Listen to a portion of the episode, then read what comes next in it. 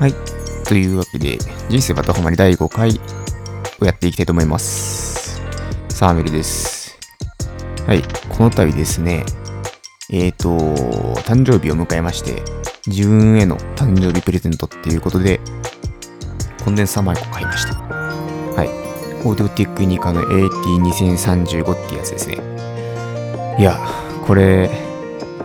まず最初に驚いたのが、めちゃめちゃ音拾うんですよね。いや、知ってたけど、コンデンサーマイク買うの初めてで、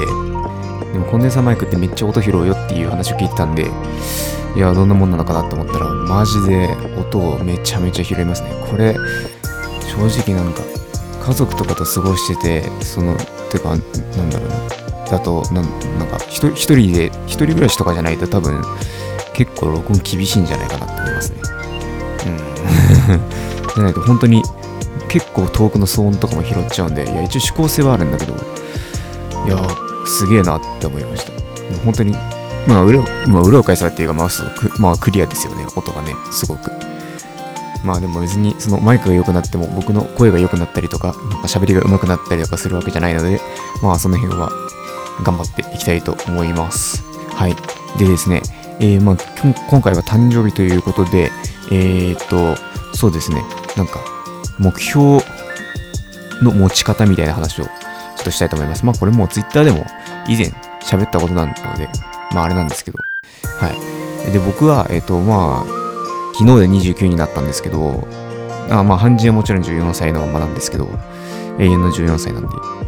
で。で、まあ、29になって、で、1年前、ちょうど1年前のことを思い出したんですね。28になった時に、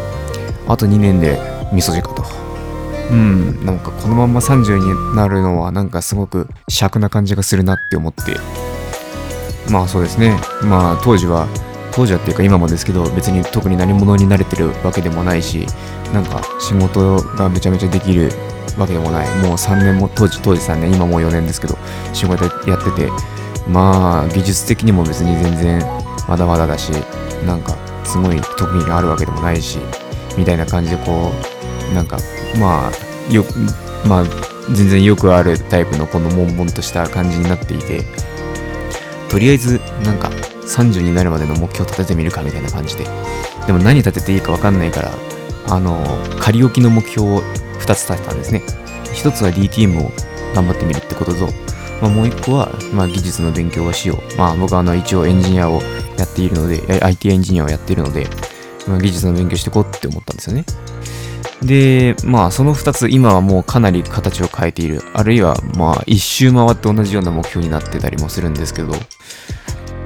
うん、まあ、そういうわけで、目標ってどんどん形を変えるよねっていう話をしたいと思っています。はい。まあ、よくあの、元旦とかに、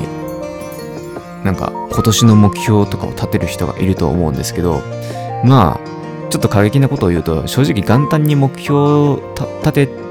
てる時点で、三流っていうか、だと思ってるんですよね。なんか、あの、ちゃんと行動してる人って、あの、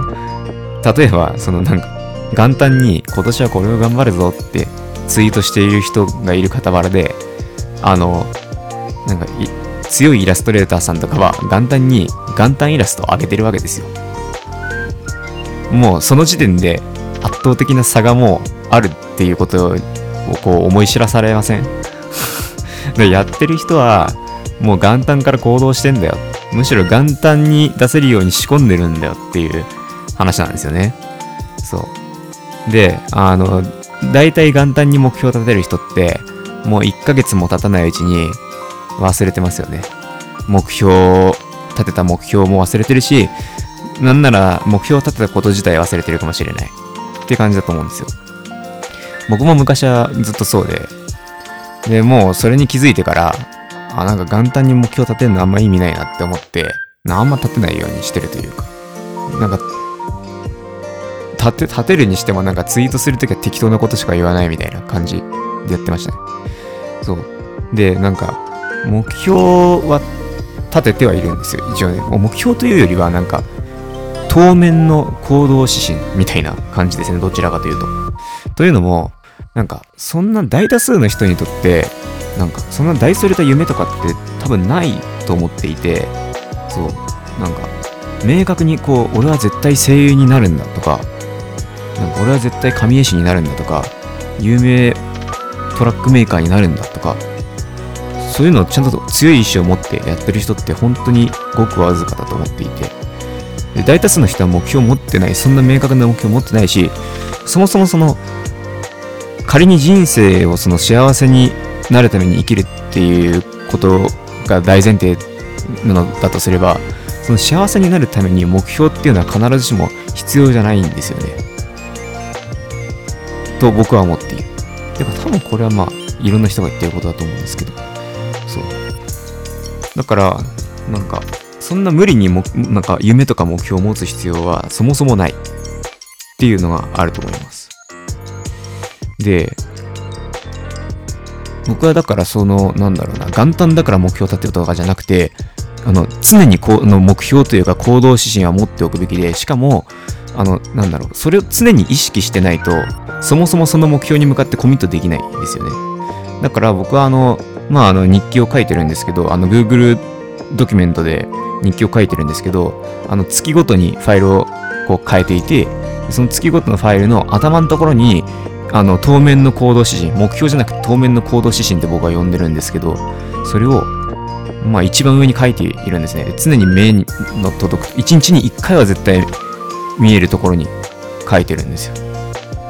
で、あの、これにを今日はコミットできたかなっていうのを常に確認してる。それであの方向性がぶれないようにしてるっていうのはあります。で、えっと、でも、やってると、そんな、僕はなんか大それた夢とかを持ってるわけじゃないので、あの、やっていると、絶対なんか、あの、なんだろうな、ほあの軌道修正が必要になってくるんですよね。だから例えば、昔はその DTM をやっていたけれども、なんか、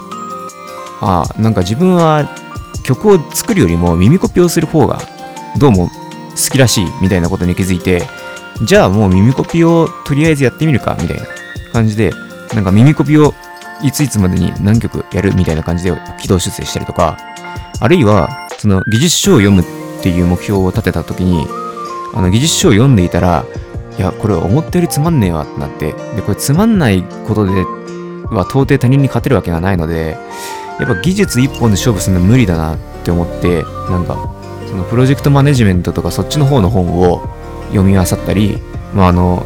業務でもそういうことを中心にやるようにしたりっていう風に方向転換したりしてるんですよね。